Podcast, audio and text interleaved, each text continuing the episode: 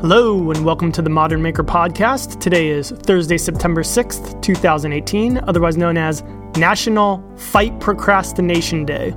How do you guys fight procrastination? I thought you meant like procrastinating like a fight. Like, oh, I'm going to go beat this guy up. But, But let- hang on, let me get a sandwich gonna first. Do it tomorrow.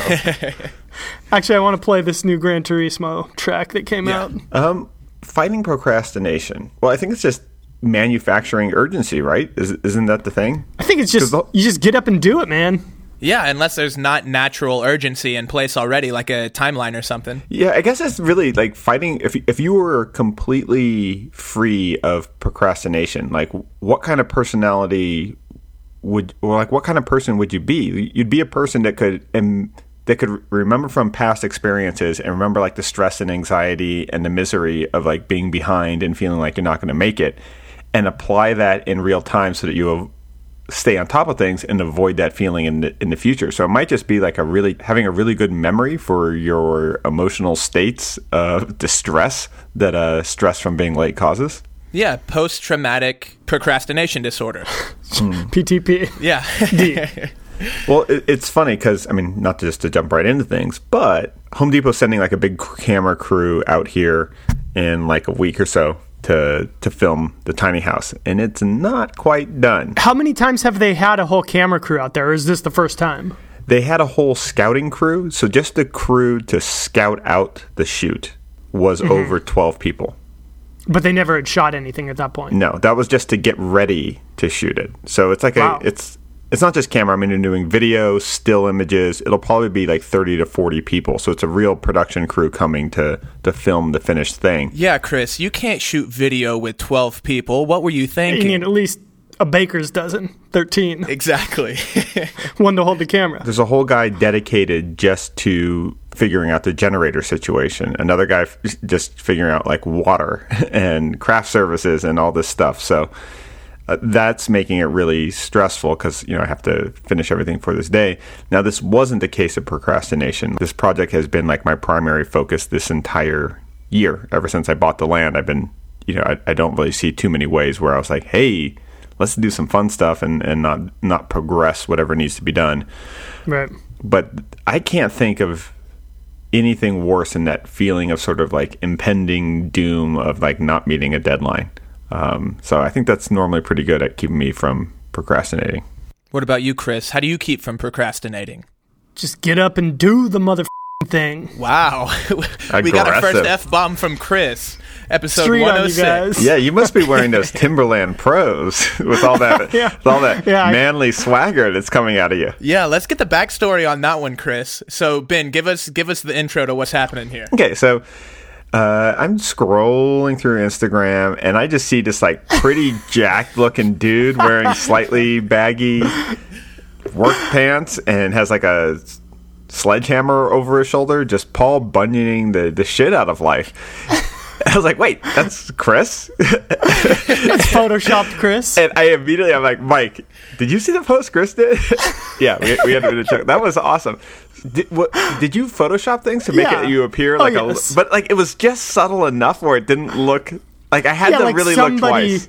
somebody could feasibly be that strong, just not me. Just What did Dolores say about all that? Oh, she likes us. She likes us skinny dudes. Oh yeah. Beefy Chris Yeah. wasn't on the menu. no, vegetarian. Ah, dang.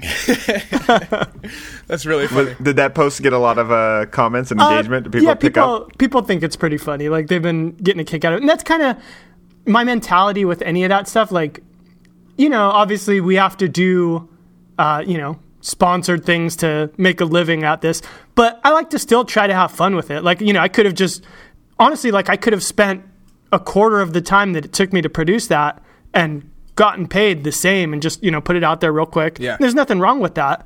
But if I, I figure if i'm going to do it like i'm going to have fun with it and try to put a little crisp flavor onto it and you know the people that en- enjoy that kind of stuff will enjoy it. And yeah no just make it something that can still be enjoyable even if you're not in the market for timberlands. You can at least like look at the picture and, and get a chuckle out of it. You know what?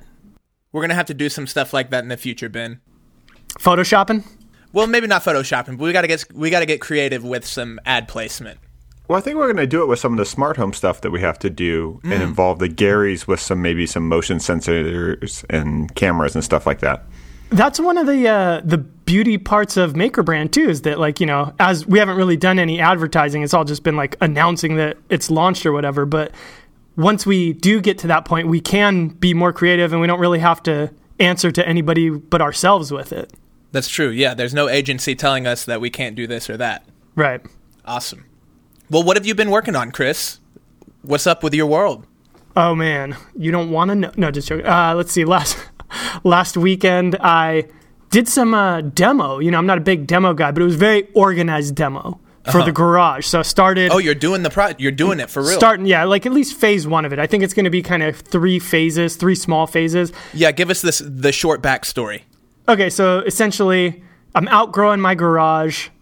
I'm gonna be there for a while, so I need to do something to make it a more livable, workable space.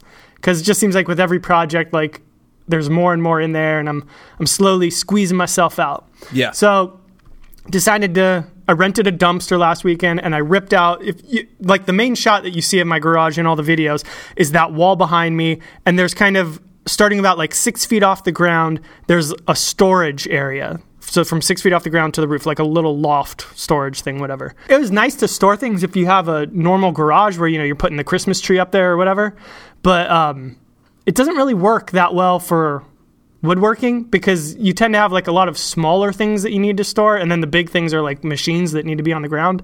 So it, it just wasn't really working for me and i'd lived with it for a while and i was like okay i'm gonna go ahead and actually do this. So i ripped it all out got the dumpster filled it up Nice. um, and so right now and so that's why i say it's kind of like a small demo thing and i'm doing it in three phases is because I am going to probably make some content out of it. I'm not 100% sure yet. Like, I filmed it just in case. Yep. But I know that I'm going to have to be working on other projects throughout this entire thing.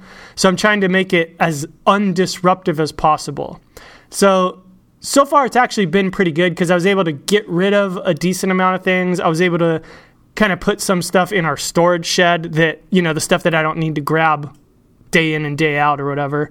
And like it already feels way bigger in there, just like visually being able to see all the way up on that wall. So I think the next thing that I'm going to do is I mean, it's basically I'm just going to like sheathe the wall in wood so that I can screw things to it anywhere and start just like organizing hand you know measuring devices and clamps and all that kind of stuff on that wall and do like a big plywood slash lumber storage area but i was trying to think of ways to make it more visually interesting since that's going to be or since it's what it's the main thing that you see in the background of all my shots. So I'm thinking maybe like some kind of geometric pattern where there's space in between the wood that's on the wall. I haven't really drawn anything out yet, but that's my initial idea. So hopefully make the workspace a lot more livable for me and help help me squeeze out a, a couple extra years from the space. That would be really cool. So you're thinking a CNC pattern. I'll probably do it hand cut just because I'm thinking big simple, you know, it'll be geometric where the pieces will kind of fit together and it'd be something that would look CNC-ish, but it should be simple enough that like you could just do it with a, a circular saw or a table saw or whatever, just kind of cutting angles that will correspond to one another. I like that. That's a really cool idea. What about you, Ben? How have you been uh, holding up this week on the shipping container project? I'm surviving. This week has just been a blur of activity. Not just me, but there's been multiple construction crews sort of helping out with all the different parts of the building. So I think at any given time, there's probably about eight to 10 people working on the job site. I, oh, I know I was going to say. I learned how to, to operate an excavator. Oh, yeah. Saw you having some fun with that. Right. So you can rent for about I think about two hundred to two hundred and fifty dollars a day. You can rent a mini excavator. We rented one from a brand called Kubota. We just got it from Home Depot, but Kubota's the brand of, that makes like tractors and these like little excavation machines. So it looks like a little mini T Rex. It's got the little backhoe arm and it's got a little bulldozer function. And it has like, you know, most importantly, I think, is that it has like tank tracks. Because I've never driven anything that had tracks on it, only things would have wheels. So that was fun. And I use it to dig a bunch of trenches that we're going to lay the refrigeration lines for the HVAC system. So because the container house is actually a series of little boxes that are disconnected, we don't need to have a separate condenser for each unit. We can get a big condenser, which is more efficient, and then have it power multiple outlets that distribute cool air or warm air, uh, depending on the season. So I dug these trenches about 24 inches, And yeah, it's kind of like a combination of playing a video game or operating one of those cranes that picks up like a stuffed animal Oh, yeah. prize from a, a thing. The claw. So you're it, it's two joysticks, so it's left hand and right hand joysticks, and they each one operates different parts of the the crane and the scoop. So I think what was most important though is that before this is the good thing about having a sense of urgency is that you just have to go for it and can't overthink things. So I've always thought, oh, you know, I've really wanted to learn how to do that, but maybe I should take a class or watch a bunch of videos or do my internet research. But that gets procrastinated because there's no sense of urgency. This ditch needed to be dug. There was other people do. Everyone else was busy that knew how to operate the machine, so it was either put it off or learn on the fly. Yeah, and plus you have it rented for a certain set of days, so you got to make use while you have it. Exactly, right? So you're paying that much a day, you might as well get a lot of use out of, out of the machine. So it, it really drove that sense of urgency that just made me jump in and do it. And then because that happened, now I realize it's not really that hard, it's not that scary. So just go for it, do it. And now I know how to use it relatively well.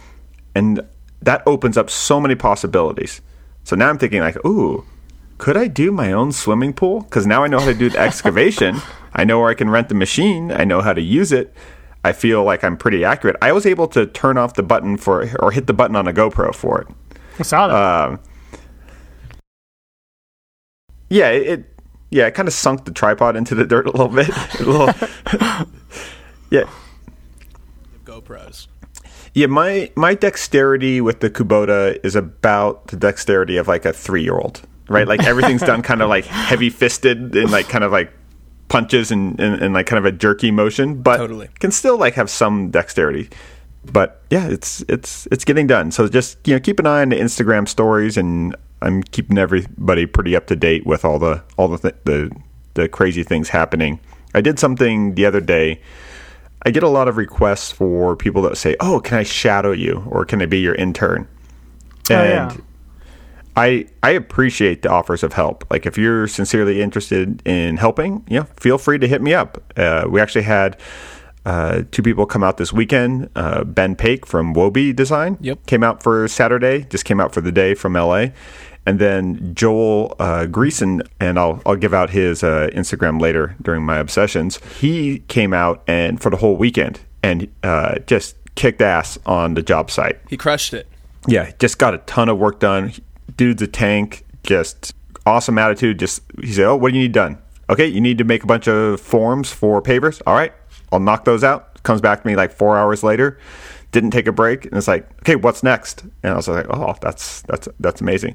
But anyway, so I get a lot of these requests about people wanting to shadow or help or intern and I, in the past, I've, I've taken people up on that offer, but I find that sometimes people just want to have coffee and beers with you all day and not actually work and actually end up the, the, the net effect of them being around you is that you get less work done with their help than you would have by yourself. Right. Um, and that's not because they're bad people or anything. It just is the, the way things sometimes play out.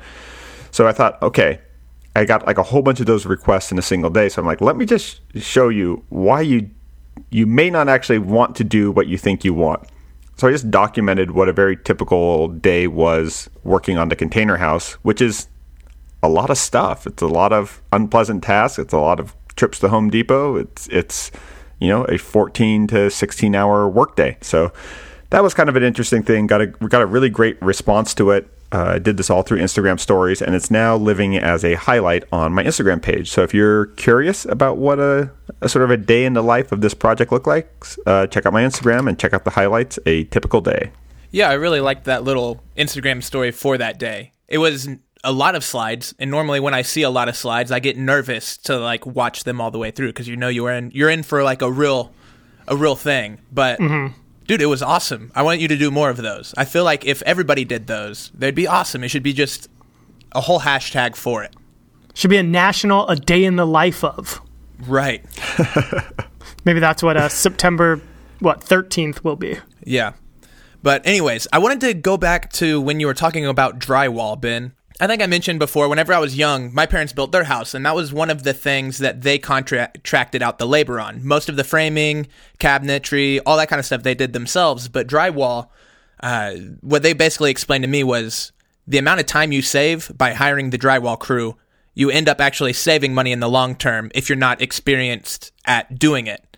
Uh, just because you're going to take a lot longer, you're going to waste a lot more material messing up, and your end product is probably not even going to be as good as the contractors would be, you know, in that case, since they do it all the time.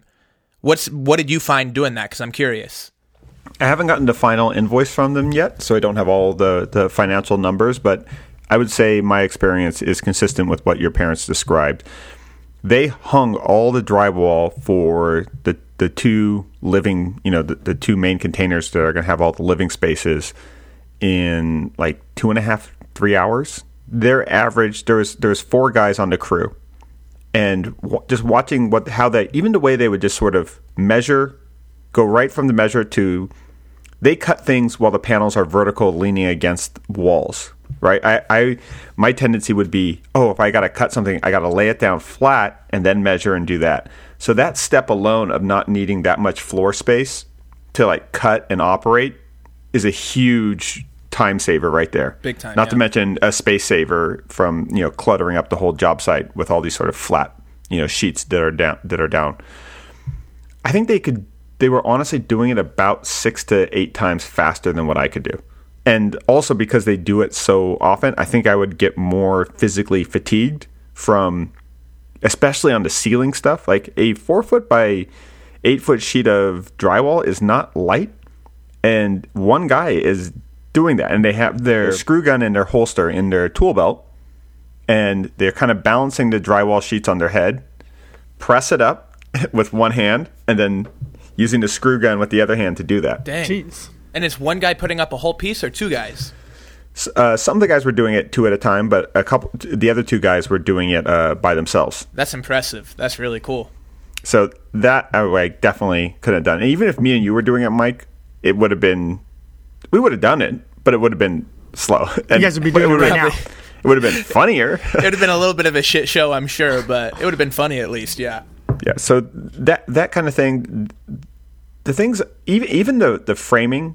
I work with two by fours all the time, but I, I we're so used to using screws for a lot of stuff we do, mm-hmm. and seeing how fast those guys are with nail guns, and just seeing their disregard for a certain amount of sloppiness because it doesn't matter because it's hidden behind something else. Yeah. is you know I, I don't have that same disregard, so it would make me a lot slow. So I'd say the things I'm really glad I outsourced are the concrete work for the foundations, the framing, and the drywall.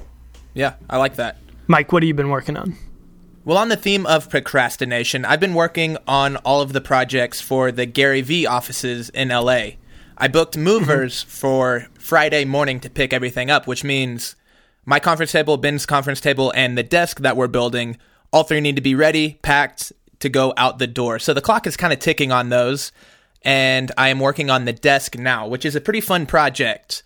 Uh, this past week, I released a pour over coffee station, and that used eighth inch thick plate steel and oak. And I really ended up liking the contrast between the two uh, materials. It was they just look really nice together. And my plans initially for that project was to even paint the metal white, just to make it a little more sleek. But once I had it all put together, I just decided, you know what, screw it. I'm not painting it, and kept it that way. And so, moving on to the next project, which is the desk I'm currently building, I kept that in mind. I realized plate metal and oak look really nice, so that's what I'm going with. I made a double thick layer plywood top, and then I created a steel bending jig out of some plywood and angle steel so that I could make a raised monitor stand out of eighth inch plate steel. Essentially, I get a long piece of metal and then make two grooves so that I can then bend them 90 degrees, and that gives me a raised portion that I can use to uh, basically screw it onto the sides of the tabletop and then edge band around everything, and it looks really clean. Nice. I'm calling this a new series called Making Tools with Less Tools, or without a lot of tools, maybe. But the idea is just make jigs and shop things, but not use a ton of tools to make them. Uh, so I think a lot of people, having seen Ben's videos, my videos, are interested in working with metal a little bit more. I get a lot of DMs of people saying that, but bending the metal is kind of intimidating, even though really all you need is an angle grinder to cut the pieces and to create the grooves. So I wanted to show how to make a really simple, basic bending jig so that you can make good 90 degree corners. It's a really functional, simple jig, and it doesn't take up a lot of space when you store it. It's basically just a platform of a couple of sheets of plywood with a piece of angle steel. Uh, outside of that, a little bit of hardware. So that video will be coming out in the coming weeks, along with the desk and more episodes of making tools with a few tools. We need to figure out a title for that. Is that, Yeah, that the what do you think name? the title for that could be, Chris? You're good at that kind of stuff. So so far you got making tools with a few tools. Yeah, or making tools without a lot of tools. And it's just me and you standing there. About uh, tools, the only tools here are me and you, Ben. as you say, yeah, tools made by tools made by tools. So Yeah, you guys I can like be the that. tools making. To- wait, hang on, I don't know. I lost. Yeah, it's a- it's I a lost tongue my train twister. of thought.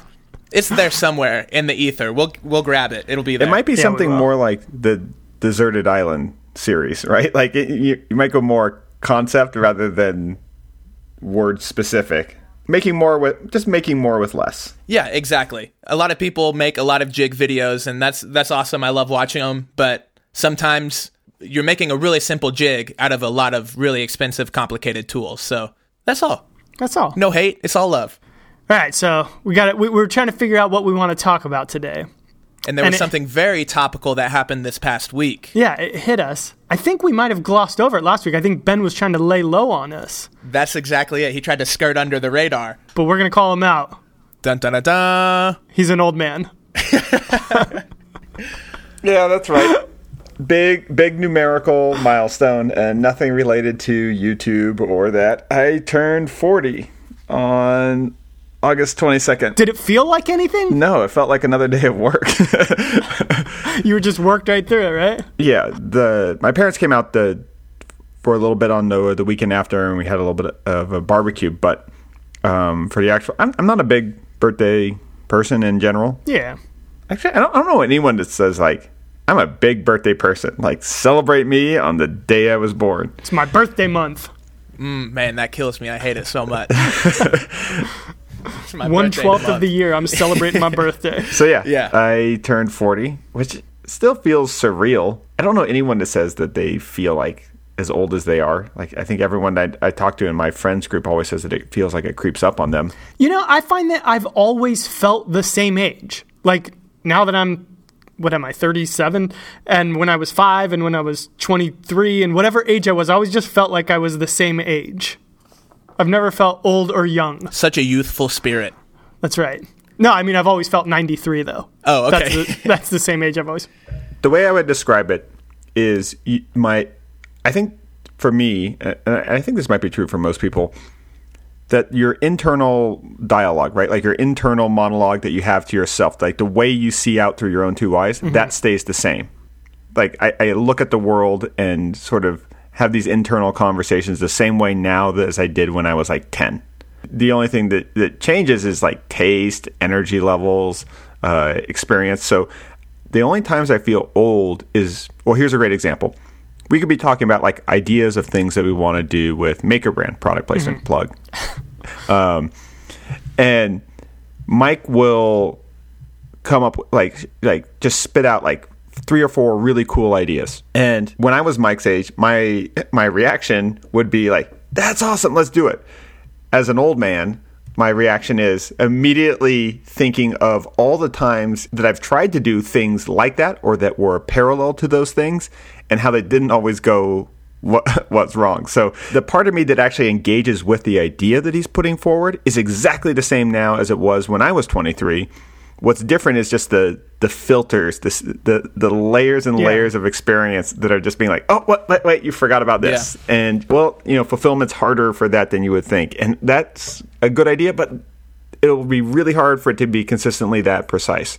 So, but the feeling, the the, the emotional reaction, the enthusiasm, and the the interest is the same. That doesn't go away. It's just it's just immediately tempered by a whole lot of experiences. Yeah, I was gonna say I think that yeah, it has less to do with the fact that you're a certain age and more to do with just that because you're that age, you've experienced more things, and those experiences are shaping your reaction to it. Is this a long way of saying that you've become jaded? Well, you you can't go backwards. Obviously, I mean, I mean, well, maybe one day I'll experiment with like TRT and HGH and all the all the perfor- all the PEDs and the stem cells and all that Getting all that young kind of good stuff. But I think for for young people, you can go forward in terms of packing in more experiences. When I first sort of got the idea that the more I experience and the more things I try, the the better my judgment will be. Is when I actively tried to accelerate things with like making sure that I was traveling more, saying yes to things that were totally different than what I had done before, and I think that's that's that accumulation of a whole lot of weird and random eh, experiences and adventures has has I don't want to say made me the person I am today, but it's certainly given me a perspective that is separate from age. Um, so I think you can you, you can't go back, but you can speed up your acceleration forward. I got a question. So, and we can talk about this or not. Would you say that you've had a like happiest age of your life or time period of your life? It's all been pretty good. I think there's been I think it's all been good. I can tell you the the hardest time. The hardest time was I think like around 2007, uh, 2007 2008 when I was doing my my tech company, and it was Because of the like economy or yeah the economy crashing and going from thinking you know I, I think I've talked about it a little bit before, but it was the crash. It was it was a sugar crash of of my life, right? Where I went from the exhilaration of pitching to investors and having them tell me that my idea was worth millions of dollars, and here's a here's big checks for mm-hmm. just a PowerPoint. And what was even what we thought was more impressive about that is normally for the kind of company we were starting, you would need to have a demo or a viable product. We literally raised a shit ton of money just on a PowerPoint. Just here's our idea. We won a bunch of business plan competitions. And so that was the sugar high, right? It was that that exhilaration from the feeling of achievement when you haven't actually accomplished anything. All you've really done is got people to agree that you have an idea, but an idea is an accomplishment. It's all it is. It's it's it's worthless it's until you do the work. And then we started and did the work, and we did a lot of it. And then, just as things were starting to go good, the economy crashed, and the fund that was funding us uh, went under, which means we lost a lot of the money that was sort of promised to us that we had sort of built our business plan around. And so that that that sharp uh, adjustment from feeling like you're just killing it, you're super smart, this this huge sugar rush to just all of a sudden realizing, you know what, I'm not really in control, was uh, hard to deal with in the moment. Um, but in retrospect, it's made me so much more cautious, and thankfully, uh, it hasn't made me too risk adverse where I haven't done anything else that's entrepreneurial. And I think that's that's the other sort of trick is if if you, if you take a lot of risks and you do a lot of entrepreneurial things, you're going to have some losses under your belt. It's extracting from that loss uh, value without it causing you never to try anything again. I think is the sort of key. So how does out of curiosity because I was in 2008 I wasn't in the working Alive. field, right? yeah, I was young. And so how did an economic impact that affects your business, how is that different than kind of a creative decision affecting your business? Like something that's completely out of your control and it's just kind of I guess economy wide? So it, to to sort of relate it to what you're doing now is in 2008 advertising budgets basically disappeared, mm-hmm. like completely uh, in the construction industry, which was our main thing. So that could happen again. Like if there's another, you know, big downturn, advertising budgets are normally one of the first things that companies trim. So like, let's say you were you know you're planning out your you're planning out your year mike and you're being like okay in 2018 and 2017 i made this much money. So 2019 i'm probably going to make this much money. So that means i can expand. I'm going to take out a lease for a big maker space i'm going to buy a house and start building some equity and some credit because i'm a i'm ahead of the game as a young adult. So let's say you did those two things and you added you know, which would be totally reasonable given how well you're doing. And you you you upped your expenses to you know, by about three thousand dollars a month for the the lease of the makerspace and your mortgage, and then you also have to get homeowners insurance and pay a few more bills and all those things. Doing adult shit. Right. So you've increased your your expenditure to that, but you feel comfortable with it because in 2018 and 2017 you easily made enough money to cover that. Mm. The economy crashes and everyone puts their advertising budgets on hold, and all of a sudden, you know, you still are going to get good view numbers because people aren't going to stop watching YouTube but all of a sudden the the CPMS go down because advertisers are spending less money, and then uh, and the branded deals go, sort of go away, and they can go away by a lot, and it's a while before they come back. And what people might do is they might slash their entire budget for the year. So it might be all of 2019. All of a sudden, you're at 25 to 30% of the income that you thought at the beginning of the year, but you signed year long leases for your makerspace and you signed a 30 year mortgage. Yeah. And that's funny because a couple episodes we were talking about the breakdown of our individual incomes with our channels and branded content and integrations are such a strong key of like what we do. Yeah. Right. And th- those can easily disappear in a in a bad economy. The at, on the flip side, right? You don't want to get so cautious that you're afraid to to to grow that you're not reinvesting the money you're making into things. So it, it's a really tricky thing of how to be not overextended so that you're you're safe from downturn but not so conservative that you're not growing fast enough because you're not deploying your capital with enough risk so that you're taking big leaps forward rather than just sort of incrementally you know eking along. Right. Yeah Mike, the way that you asked the question, so if it was you making a bad decision, or not even a bad decision, just you made a decision that impacted your business negatively. negatively.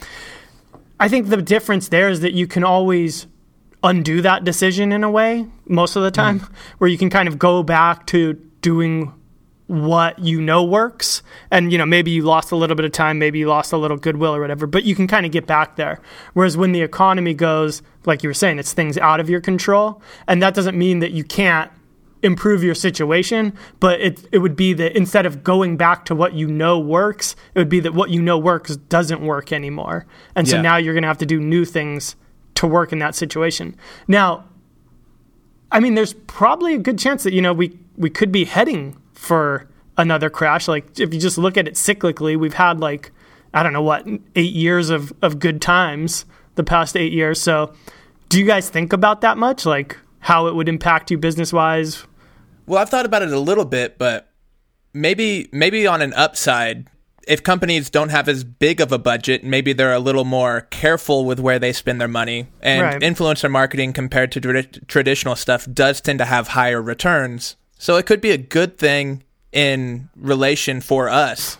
Like we're an alternative good to that. So it could be the, yeah. in a way, I mean, obviously this is all speculation, but yeah, it could be kind of the straw that breaks the camel's back in terms of traditional advertising, magazines, maybe TV, all that kind of stuff. Like it was funny, we were watching something the other day, and Seven, my son who's five years old, sitting there watching it, and a Fixodent commercial comes on. And I'm like, mm-hmm. okay, this is why TV advertising is dead. Because you have a five year old sitting here watching a Fixodent commercial. Yeah, the targeting. not targeted? The targeting is pretty off, lame. Little off. I mean, he has lost a couple teeth, but still. I wonder what Fixodent would also be good for gluing. Ooh, next challenge. The Fixodent. right? It's a food grade, probably. I'm guessing a food grade. So. Yeah, I would put adhesive that works well in a moist environment and. Uh, We'll all Works. make wooden grills. You can like put it in your mouth, right? Yeah. the George Washington challenge. There no, we go. I, I think it just it, it, it just speaks to the need to diversify financially, and the the thing that I hear the most that people in our space do is focus too much on YouTube. Like even calling themselves a YouTuber or thinking that way. Um, I think the safe part of what we do is that we pro- the even in an economic downturn, people aren't going to keep consuming content. So you mean they're not going to stop, stop, consuming right, content? Right. Yeah. People are still going to watch stuff. Being able to produce that stuff in a cost efficient way is is really valuable. And that might so like let's say advertising money goes down. That might be the time where you market yourselves as a video production that focuses on this specific area of DIY, woodworking, furniture, interior decor, modern design, those areas. Just become a production house. Right. So it's not like you go have to go out and like plan for the thing. Don't, you know, pack your survival kit now. But even just having that that conversation with yourself, what would I do in that thing? And I like playing out worst case scenarios. And it just just so it, it, it stretches out my mind just a little bit and creates sort of a plants a flag. And now I have that I have a, a rough solution so that when crisis happens, it's not the first time I've thought about it. I might not have come to a useful conclusion, but at least I've thought about it. Like I think it's like the, the thing with like bears, what to do when a bear chases you or attacks you. I've heard that you should like make yourself big and stand still and yell. I've heard that you should, you know, lie down and play dead. And I've heard that both of those answers are wrong. but I think what probably is more important is that you have a rough idea so that you're not indecisive. Yeah, you have to be able to react. Right. If you do nothing, there's a 100% chance you're going to get eaten. If you have the choice between being big or pretending to be dead, 50-50. Take you one. just you just immediately just doubled your chances of living. same with- same with business, I would imagine, right? And like what you're saying, the more you can go through those kind of scenarios, you're like more prepared to react even. Even if you're not actually doing it, but you're you're mentally prepared to kind of go through that thought process more naturally and not maybe freak out in a moment. So I mean, not to be too paranoid about the impending apocalypse, but are what kind of things do you guys react to in terms of fearfulness, and what kind of things do you just totally say, ah, not worried about it, no big deal, just going about my day to day thing? Like, what what are the precautions you you do take in your lifestyle planning? So I'm pretty open to going for ideas when it comes to business decisions, whether it's making maker brand or you know doing different types of content and things like that. But the one thing that I've been really slow to incorporate is like outsourcing any part of the process. So having a video editor, having someone maintain my website or any of those things. I've I still do, you know, all the filming, all the editing and all of that. Mm-hmm. And I know there's a lot of work that could be done by someone else and probably be 99% as good. I like the way I edit videos and so that's one of the reasons that I've had a hard time letting it go is thinking that my editing is some kind of secret sauce or my filming or something along those lines. And I guess that's not a business decision, more of more than a creative decision. But I guess there is a lot of overlap in that respect. So, Chris, do you think about that? I mean, I know Dolores helps you with some stuff, so that's great. You have somebody that's your wife. So that's a really easy, open line of communication. You guys know each other really well. And then from Ben's perspective, I know you do that a little bit. And so I would love to hear both ends of it. I mean, in my ideal situation, I would love to bring her more and more into the business as mm-hmm. you know the kids get older and, and she has more time to dedicate to it. I always look at the the two things that I feel like okay, obviously the one thing that I could never outsource would be building things. You know, you could collaborate, I guess, but you'd never just be like, oh, I'm not going to be on camera building anymore. Right. Although I guess technically you could if it turned into like you host, like if it was like a uh, diners, drive-in, and dives format of a show where I mean, Yeah, you go around and shirt. basically just kind of somebody's building something. Maybe you like jump in here and there, lend a hand, but you're just kind of like talking to them about their process. There's, I guess there is that possibility. But anyway, to go back to what I was saying, I think the two things would be building the things and editing the videos. And kind of like what you were saying, like I think editing is just such a big part of it, especially for the style that we do. Like a lot of the ideas that I have, actually to go back to last week, the whole like, you know, pivoting and how you that's actually where I get more creative and pivot more is in editing than in building. In building, I'm just like everything's nailed down. When I go to edit, sometimes I have like some ideas here and there, but like a lot of it just kind of comes like, oh, that'd be funny if I did this right here. Or, oh, I should try doing this with this footage, whatever. You know, that's where I'm actually more fluid.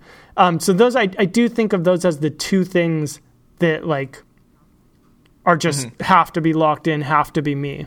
for me, financially, the risks I take, I try to find things that have medium upside, but a low floor, a low threshold for failure. So mm-hmm. that's why I like doing real estate deals and then putting my you know my savings into real estate projects that even if they go really really terribly, I can always sell them and maybe I lose like 10%. So you can't lose all of your money. But then traditional real estate projects if you're just flipping houses in a very uncreative generic way, there's upside, but it's not it's not like 5 or 10x upside like if you invest in a tech startup or you know early into something that's that's going to be really big. So the investments I like are ones that uh, where I can one I can provide something that improves the likelihood of succeeding, and that's why I like real estate because I can use my design background to try to try to Im- improve it a little bit. So I'm always looking for the real estate investments where I can kind of like 3x my money over like five five years or so. Um, and I don't mean necessarily money in terms of cash; it might be in terms of equity. There is risk, but the risk isn't losing all of the investment. The risk is losing, you know, a part of the investment. Um, the part where I'm not very conservative on is like deploying capital. I like to keep the money that I've made working for me. Um, so I've always invested in, you know, ever since uh, I had money after selling the the, the last company. Um, I've always kept that money by either investing in tech companies, investing in real estate stuff, or investing other things. Now I try to sort of diversify it and things like that. Or and anytime someone comes to me with a thing, I normally make decisions pretty quickly about it. So when like Maker Brand came up as an opportunity, I was like, "Yep, that sounds good. I'll write a check. I like this." I'm I'm pretty cavalier about going towards things like that. Same thing when I invested in er- Ergo Kiwi, the, the company that makes those X-Acto knives. I saw the product, product's good, boom, here's a check. So I like to keep my money working for, which is which is a little bit risky because there's always a risk with with any investment. When I'm when I'm when I'm debating that risk, I try to think about the risk of not doing anything with it too, mm. and the risk of a missed opportunity. You know what scares the hell out of me? Just like waking up one day and then going to log into YouTube or whatever, and it's just like gone. all the videos gone, everything's just like, oh, I guess I'm starting from scratch. What would you do, Chris? Five Eyes. I'm starting Five Eyes, sponsored by Five Guys. Would you put a googly eye in your, where a Cyclops yeah. would have an eye on your forehead? It's my new logo. I'll just get the other one and just draw one eye above the glasses. Just, just what a big googly eye too. I, yeah. I think that would be really great. It's a way to do it, man. Class it up. Yeah, really I mean, funny. I honestly. So what I would do is I would the good thing is I would still have all of my old footage. so I could put yeah. the videos back up. I would just basically have lost all the subscribers. You know, I would kind of hope that I could depend on the community and the relationships that I've built to this point to help, you know, those people get the word back out on me, build up a little bit of momentum that way, put the videos back out. Maybe there's some new people that never saw the old ones so they could see those and then just, you know, carry forward making new things. Totally. But it would suck. It would be pretty awful. Absolutely. Well, cool. I think that was a very good podcast topic. Thank you to. Did someone send that in, or did we just come up with that? I think we just kind of riffed into it. Oh wow! Thanks to us. Fluid. Awesome. Well, what are you guys obsessed with? If you guys need a moment, I can go ahead. Um, I think it's something that I have mentioned before, but since we've been talking a lot of, you know, maybe business or problem solution kind of stuff today, I have a podcast to okay. suggest, and it is How I Built This from NPR. If you mm-hmm. haven't listened to it and you're at all entrepreneurial or business minded, I'm sure you will get a lot of good inspiration and kind of lessons from it. The three episodes that I would recommend one, the guy that started Dyson Va- Vacuums. I don't know what his first name is, but if you could imagine, his last name is Dyson. Mike. Uh, his episode was interesting in that he kind of became successful or got rich from his ideas at somewhere around 50, maybe mid 50s, something like that. Mm-hmm. He had a couple of ideas that were mildly successful, but he kind of went through a few different products and companies before he landed on the one that made him rich, you know, Dyson. Yep. So that was really cool to hear about um, kind of what we were talking about, reacting kind of to the market, what's working and what's not, and knowing when to kind of bail out if something isn't performing maybe like you want it to. The second one I would recommend is the guy that started Patagonia. It's great. They have a cool business motto, I guess, mission statement where it's just like making a good product, standing behind it, and marketing it in that way and kind of just letting letting the product speak for itself. So that was a really interesting one. And then the last that I would recommend is the episode with Mark Cuban. Yeah. Weirdly enough, I listened to that one and I thought I'm always skeptical whenever it's either a social media or some kind of TV entrepreneur guy because I think it's going to be very, you know, self-flattering and maybe kind of self-promoty. Mm-hmm. But he, Mark Cuban really does have an interesting come-up story. He's a smart guy, and once again, on the topic of reacting to what's happening around you, uh, basically the way he got his money initially was starting a a live streaming kind of like online radio service that eventually got bought by Yahoo. Not that's not a spoiler alert. There's a lot of other good info. Uh, basically, he did that before anyone else did, beat everyone to the punch, and made a lot of money for it. So, really good three episodes if you're interested in that podcast. Those are great ones to start with. Nice. What about you, Chris? Have you listened to NPR? Or I'm, I'm sorry, have you listened to How I Built This? I've not listened to that one. I have listened to NPR, but I'll I'll definitely check it out. It's really good. Start with the Dave Patagonia episode. That's how I'm going to say that his name is pronounced. it's definitely not Dave, but Eric Patagonia. Um, yeah, there we go. I got another music pick this week. So nice. new album by, I guess it'd be a person, not a band, named Mitski. M I T S K I, I believe. Uh, the album is called Be the Cowboy.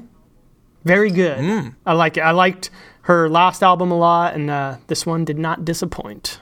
Very nice. Is it a sophomore album? No, I think it's her third or fourth Oh, okay. senior or junior album. Hmm. That's good. You've like to be able to follow up your follow up is nice. Let alone just having a good sophomore album. People are always, yeah, why is it always a sophomore album? They never call the first one the freshman or the uh, junior and senior. It's always just the second one sophomore, but other than that, it's just first, third, whatever. Well, first you got debut. Oh, that's yeah, your debut. big that's your big key word. Then you got your one. sophomore. Yeah, but the third and fourth, they kind of just like end their next album. They should call it their their hat trick album. yeah, should be there we go. Is hat trick three album. of something in soccer? It's uh, three goals in hockey. I know that. Oh, nice, nice. Well, let's quit talking Well, about I these got one. sports that we don't know about. What? So, well, I got to give mine, right? Do it. I thought, I thought Mike was just going to go right into the outro. Uh, Oh no way, Jose. Okay, so mine is? Joel Greason, who I mentioned before, and his Instagram is jdg.made. Uh, Give him a follow. Very accomplished maker. Does some really cool stuff. All around awesome dude. And uh, just very appreciative and grateful for all the help that he gave over this uh, Labor Day weekend. Absolutely. Joel was a really great guy. Shout out to Joel. He's a guy that does not procrastinate. To put a bow on the episode. Also, shout out to you, the listener, the faithful, compassionate compadre that we've always been able to rely on to listen to these new episodes and give us feedback on iTunes with five star reviews. What a segue. The only kind. All you got to do is go to the podcast app, find us, give us a review. Even in the comments, let us know what we're doing good, what we're doing bad. We read those, we see them, so thumbs up if you are somebody that has done that for us. We'd greatly appreciate it. It just lets the podcast app know that we're a good show and that it should suggest us to other listeners.